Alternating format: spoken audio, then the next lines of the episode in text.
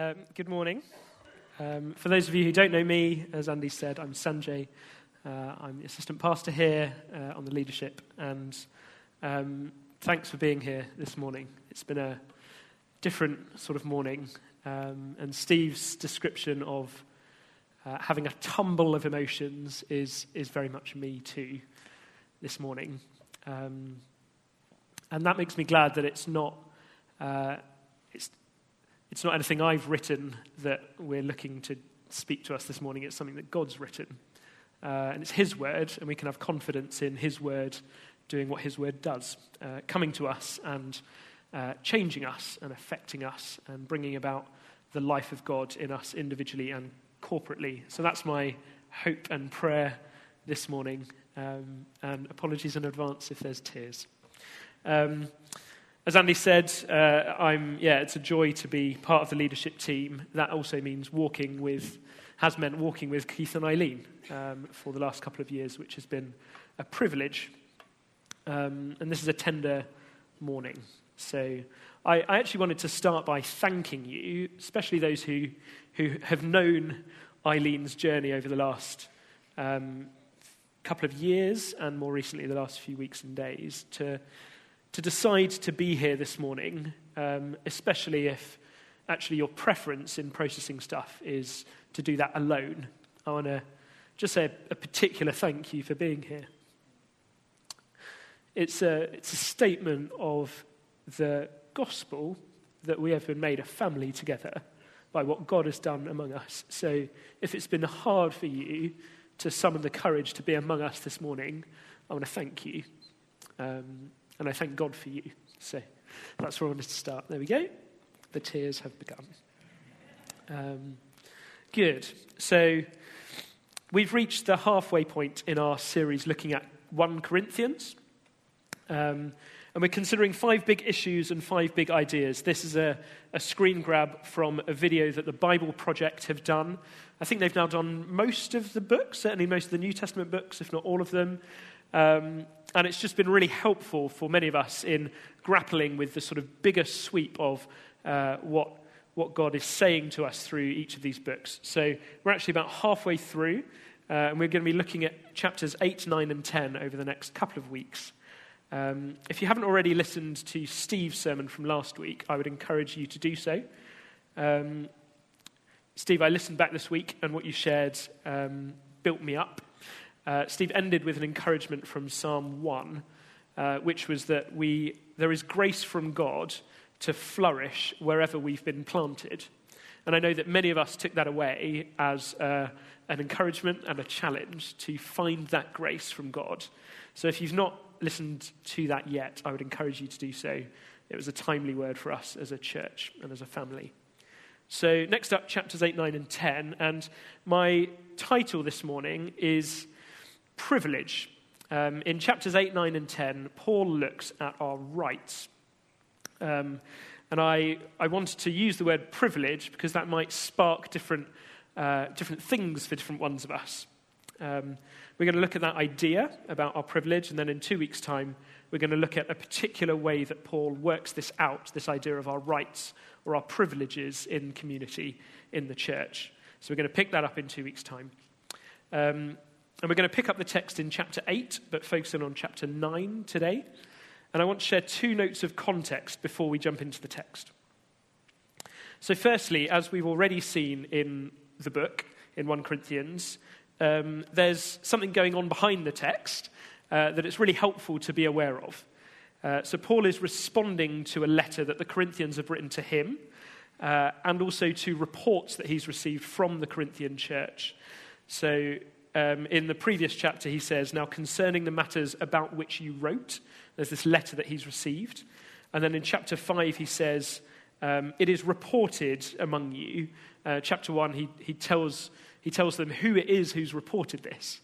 Uh, it's Chloe's people. Um, so clearly, this letter is written into a relationship. It's not a, a sort of an impersonal thing that he's just lobbing over there. It's part of a conversation. Uh, and he's writing it in that in that context. Um, and at the start of this chapter, he's moving on to a new subject in that letter, perhaps a new paragraph or a new page in the letter. Uh, and he says, Um, now, about food sacrificed to idols, similar to how he started chapter seven. So there's relationship, they're dear to him. Um, and this is a significant church in a significant city where Paul has spent significant time. Um, so he has relationship there, he has interest there. He actually planted the church, and we can read about that in Acts chapter eighteen. So the first note of context is that there's relationship here. Um, he's writing into a conversation. Uh, and secondly, Paul is writing to a community, to a church, and to a city which places a high value on knowledge um, and on rights. So in both of these respects, Corinth might be similar to Oxford, um, a large city, a melting pot of races and backgrounds, and competing claims for what is true. So we'll see both of these things through the text, so I want to just to give you a, a heads up to look out for those. Um, and I think it's fair to say that our culture also places a high value on rights. Um, much of what makes our news headlines is really dealing with the with two tensions. Either the tension between the rights of an individual and the rights of a community. So just recently, there was a debate about changing the rules for releasing prisoners convicted on terrorism charges. That's really a debate about the rights of individuals and the rights of the community to be protected from individuals who have uh, who have committed wrong acts in the past. Um, so there's these tensions between the rights of individuals and community and the rights of individuals with other individuals. Um, so we'll we'll, we'll pick, the, pick up these, these themes as we go through the text. So these two things, the letter is written in relationship and there's this focus on rights and freedoms. So we're going to approach the text. Um, I'm going to read a few verses from First Corinthians eight to give us a flavour of what Paul's talking about, but then focus on chapter nine. So do follow along. Um, so Paul writes, "Now concerning food offered to idols, we know that all of us possess knowledge. This knowledge puffs up, but love builds up. If anyone imagines that he knows something, he does not yet know as he ought to know. But if anyone loves God, he is known by God. However," he continues, "not all possess this knowledge, but some eat food as really offered to an idol, and their conscience is defiled." He, he then carries on, "Take care that this right of yours does not become a stumbling block to the weak. Therefore, if food makes my brother stumble, I will never eat meat, lest I make my brother stumble." So that's chapter eight in summary. And then chapter nine. So Paul starts to ask, "Am I not free? Am I not an apostle? Have I not seen Jesus our Lord? Are not you my workmanship in the Lord? If to others I am not an apostle, at least I am to you. For you are the seal of my apostleship in the Lord. This is my defense to those who would examine me. Do we not have the right to eat and drink? Do we not have the right to take along a believing wife, as do the other apostles and the brothers of the Lord and Cephas? Or is it only Barnabas and I who have no right to refrain from working for a living? Who serves as a soldier at his own expense? Who plants a vineyard without eating any of its fruit? Or who tends a flock without getting some of the milk? Do I say these things on human authority? Does not the law say the same? For it is written in the law of Moses, you shall not muzzle an ox when it treads out the grain. Is it for oxen that God is concerned? Does he not speak entirely for our sake? It was written for our sake, because the ploughman should plough in hope and the thresher thresh in hope of sharing in the crop. If we have sown spiritual things among you, is it too much if we reap material things from you? If others share this rightful claim on you, do not we even more? Nevertheless, we have not made use of this right, but we endure anything rather than put an obstacle in the way of the gospel of Christ. Do you not know that those who are employed in the temple service get their food from the temple, and those who serve at the altar share in the sacrificial offerings? In the same way, the Lord commanded that those who proclaim the gospel should get their living by the gospel. But I have made no use of any of these rights, nor am I writing these things to secure any such provision, for I would rather die than have anyone deprive me of my ground for boasting. For if I preach the gospel, that gives me no ground for boasting. For necessity is laid upon me, Woe to me if I do not preach the gospel. For if I do this of my own will, I have a reward. But if not about my own will, I am still entrusted with a stewardship. What then is my reward? That in my preaching I may present the gospel free of charge, so as not to make full use of my right in the gospel. So I'm going to stop there. I am going to refer to, to the, the latter verses, um, but we're going to focus in on, on that chunk this morning. So the presenting issue here, which we saw in chapter eight, is food sacrificed to idols. We're going to look at this more in two weeks. Um, Corinth was a melting pot of idol worship, different temples, and basically what was going on was meat was being sacrificed to these idols, um, and then three things happened to that meat. Some of it would be burnt up in the in the offering. Some of it would go to the priests so that they would be able to eat. And then the rest, if it was a private offering, the person who brought the offering could then take it home to eat, and they would throw a feast. And if it was a public offering, that meat would go to the market, and it could be bought and eaten in homes. So that's the issue, um, because some more mature Christians were saying, we're free to eat, so they were buying this meat and enjoying it. And others, perhaps who were newer to the faith, were seeing that and thinking that those people were eating that meat and were therefore worshipping the idols that had been uh, worshipped through the sacrifice. So the issue that Paul's getting at is the division and the confusion that was coming up in the community. Um, so as I say, we're going to focus on the food aspect um, in a couple of weeks' time. We're going to focus more on the community aspect this week. And we're going to look at the Corinthian way, so how the Corinthians were doing things, and the and the kingdom way, the gospel way, which Paul unpacks for them. So Paul starts by quoting this letter that the church has sent to him. He says, we know that all possess knowledge. And he initially, he does this a few times, he initially aff- affirms the statement, and he goes, yeah, we, we do all have knowledge, but, he says, knowledge puffs up while love builds up. And that's really the point. That's the point of the next three chapters. That's actually the point of the, the rest of the book. Um, for those of us who are familiar with this, this book as a whole, we might know that First Corinthians thirteen is this great song, this great hymn about love. So in Paul saying, knowledge puffs up, love builds up, that's really the, the focus for the next, uh, next few chapters.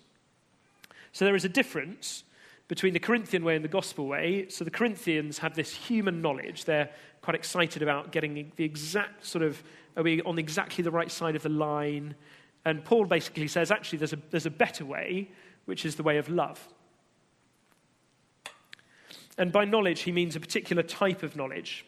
He means the sort of knowledge that divides people. Um, what was going on was people were saying, oh, no, I, I, I get to do this because I know that I'm free in Christ. Um, and others who, who didn't have that same knowledge um, were being confused, and there was division coming coming about because of it. Um, Paul's writing to this church, and he knows that there's some in the church who have had what they believe to be special revelations, special spiritual experiences, um, and they're talking about those experiences, um, and those things are contrary to Paul's teachings, to the teachings of the apostles. So Paul's message here is that whatever special knowledge you think you have, actually there's a better way. And he writes, if anyone imagines that he knows something, he does not yet know as he ought to know. But if anyone loves God, he is known by God. Paul's calling for humility here in the context of community. So he's saying you might have that knowledge, but actually if you don't know how much you don't know, if you don't know that only God is wise, then actually you're not really wise at all. And he's he's spoken about this earlier in the book, he's in, in the letter. He's talked about the wisdom of God being the foolishness of man, and the foolishness of God um, being wisdom. So this is the first distinction between knowledge and love. The second distinction that Paul sets up is between my rights as an individual and giving up my rights to others. So this is a bit of a complex one, because what's going on in these three chapters is Paul is dealing with a, a practical sort of a, a practical issue, which is about this food being sacrificed to idols, and he's also dealing in chapter nine with uh, his apostleship. So Paul planted this church. Uh, he came in and spent eighteen months there and preached the gospel every day and worked hard. Um, and there's some in the church who are doubting the fact that he's an apostle and doubting the fact that he's their spiritual father. So Paul's sort of arguing this on two levels. He's he's arguing this on the local practical level about food and on the on the sort of personal level about his his role as an apostle. Um, and Paul writes at the end of chapter eight, he says, I'm never going to eat meat if that would cause my brother to stumble. So he's well aware of the implications of doing that. Because freedom is so highly valued in Corinth, um, some of the people who doubt his apostleship are going to say, ah, Paul is restricted, he's not free, and freedom's the most important thing, so Paul can't be an apostle because he's not really free, because he's not free to eat meat. So that's sort of some of what's going on behind the letter. Um, so they're using this phrase or this mantra, all things are lawful. And Paul, in saying that he's restricting himself, uh, is sort of inviting the attack that he's not truly free, so he can't truly be an apostle. So he then goes into this di- this this attack or this defense in chapter nine. You might have noticed it's just a list of questions. Am I not free? Am I not an apostle? Have I not seen Jesus our Lord? Are you not my workmanship in the Lord? Do we not have the right to eat and drink? He's annoyed.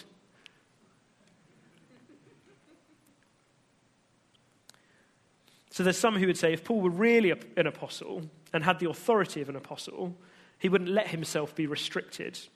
But again, Paul is unpacking a bigger vision. He's saying that, you know, you, you've got your little knowledge. Actually, there's a better way. There's love. He's saying you've got your little rights, you know, the right to eat meat or the right not to eat meat. He's saying, I've got the whole privilege of laying down that right for the sake of the gospel, that I can see other people saved, that I can see other people come to know the truth of this freedom that we have in Christ. So these are the first two things that he sets up as differences: human knowledge and love, my rights and giving up my rights to others.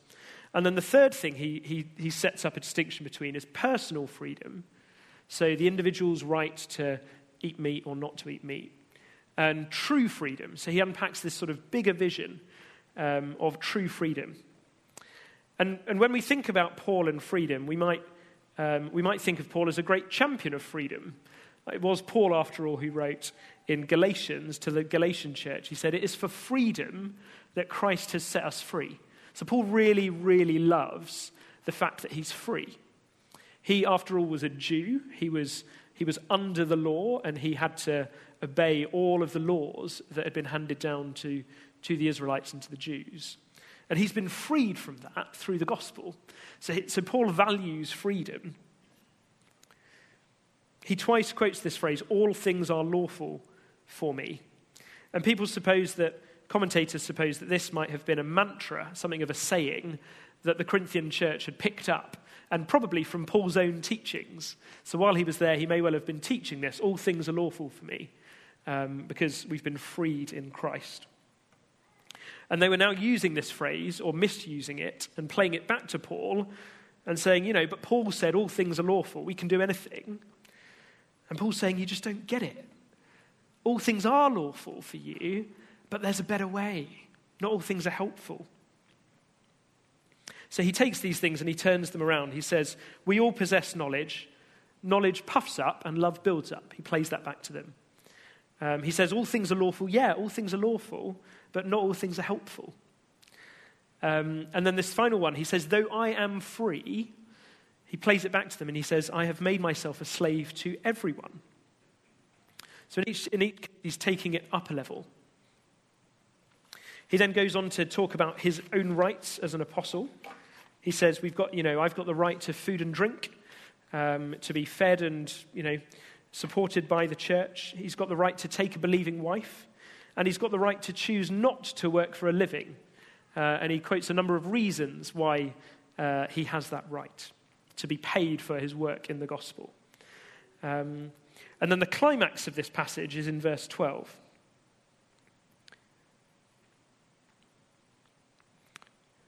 So So he says, nevertheless, we have not made use of this right, but we endure anything rather than put an obstacle in the way of the gospel of Christ. So in the same way as he exercised not to exercise his right to get payment for what he was, uh, what he was doing, his work, he encourages the Corinthians. He says, yeah, you have the right to eat whatever you want, but don't exercise that right if it's going to cause your brother to stumble. So Paul had many rights and he claimed none. Um, and I was really struck as I went through it that actually Paul's, Paul's rights, his privileges, are because of the gospel. So the fact that he's free is because he's been set free from the law by the gospel of Christ. So he's got he's got the, the, the whole point in his freedom is through the gospel. So his rights are gospel-centered. The reasons for those rights are actually also gospel-centered. So he's he's able to claim those rights because of the gospel. But then his decision of what to do with those rights is again because of the gospel. So towards the um, towards the end of the chapter, he says, you know, we have not made use of this right. We endure anything rather than put an obstacle in the way of the gospel of Christ. At the end of chapter ten, he says, whether you eat or drink or whatever you do, do all to the glory of God. He talks about sharing in the gospel and, and the privilege that he gets to do that, and uh, that he actually can't not do it because he's been uh, he's been compelled to do it. So it's as if Paul would say, take your eyes off your rights. What you get to do and what you don't get to do, that's just not that's just not the point. Look to the beauty of the gospel. And then start to ask different questions. So he encourages them away from asking these questions about, you know, what can we do, what can't we do? Um, am I on the right side of the line? How far can I go? Are my rights being upheld? And the questions that Paul would have us asked would, would be more like, is it loving? So if I do this or don't do this, um, is it causing others to stumble or to be built up? Is it good for the community? Is it good for others um, if I do this or don't do this?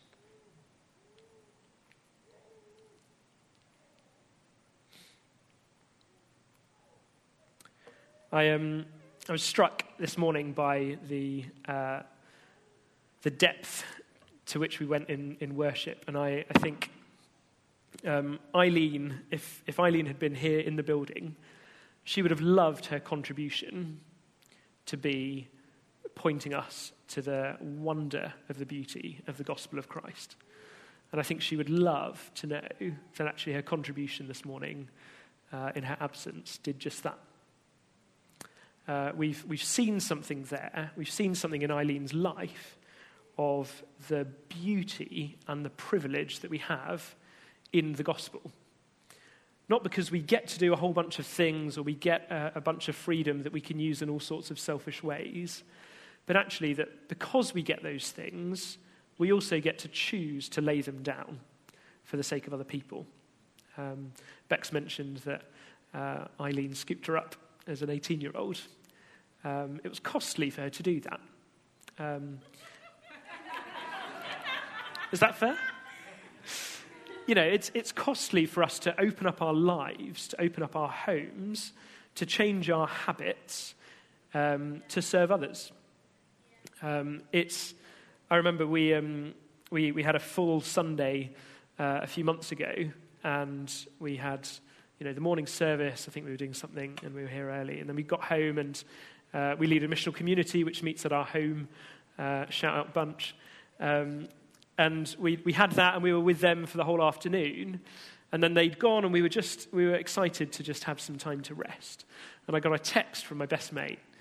And he said, hey, I'm, um, I'm, he was on, he was getting a flight to India. And he said he, um, he'd left his old passport in storage, the other side of Oxford, um, and could we drive across town to the big yellow self-storage and get into this storage and, and, and find out his old passport number so that he could get into India. What do you, what do, you do? He's, he's my best mate. We said yes, of course. So we drove across town and we let him let him get into India for whatever he was doing out there. So, so love's not always going to be comfortable. the way of love that Paul's describing is not always going to be easy. The, the privilege of love and of giving up my rights for others and of true freedom is at a cost. But what Paul has seen, and he unpacks this right at the beginning of the, the letter, and again right at the end, is that the gospel is worth it. So in giving up our rights for the sake of others, we we don't just get to be like Jesus, who ultimately sacrificed himself completely for us. We also get to see younger younger brothers and sisters in the faith built up, and we get to see people who don't yet know Jesus come to know him. Sounds like a good deal to me. So Paul would have us consider how we move away from our rights and realize that actually it's all about the good news. It's all about us identifying with Jesus in giving up our rights and seeing sacrifice as the way of the cross. It's about the good news in, in walking in Christian community together, in seeing others built up.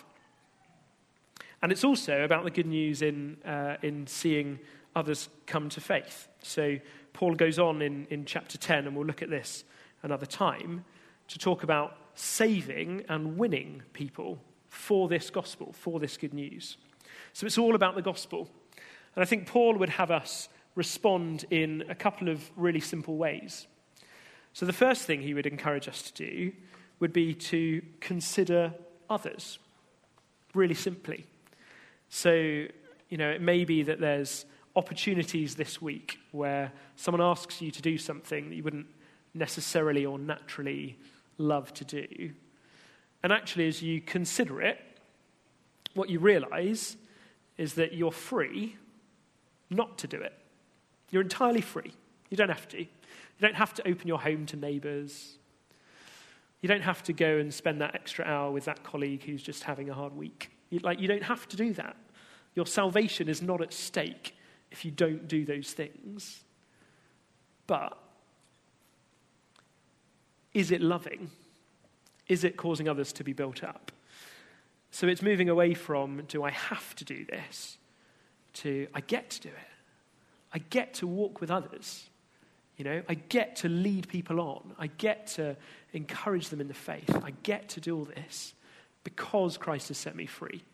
Because I'm free, I get to lay down that freedom and be in submission to, to God. Paul puts it in even stronger terms. He says, I make myself a slave to everyone. So he's entirely free, and yet he makes himself a slave to everyone. And there's a lovely little, little pair of sentences that, that captures this, um, which Martin Luther wrote. He wrote, a Christian is perfectly is a perfectly free Lord of all, subject to none. And a Christian is a perfectly dutiful servant of all, subject to all. It's kind of old school language. But a Christian is a perfectly free Lord of all, subject to none. No shackles, no constraints. And a Christian is a perfectly dutiful servant of all, subject to all, or slave to all. So Martin Luther got it, and, and Paul got it. But it wasn't a burdensome thing. You know, Paul speaks here of not wanting to use these rights because of the privilege that he has in sharing the gospel and in walking with younger Christians um, and seeing them grow in their faith. So so these are the these are the encouragements to us that I think Paul would bring. Um, in our consideration of what to do and what not to do, we could be guided by the Corinthian way, which is about what we what we get to do. You know, do we are we on this side of the line or that side of the line? We could be guided by our rights and our personal freedoms, or we could take the kingdom way, which is to consider others, to open up our lives, to be interruptible, to be unhurried, and encourage others in the faith, and ultimately see others come to know this freedom as well. So I think these are these are Paul's encouragement to us. Consider others, be guided by love, and it's all about the good news.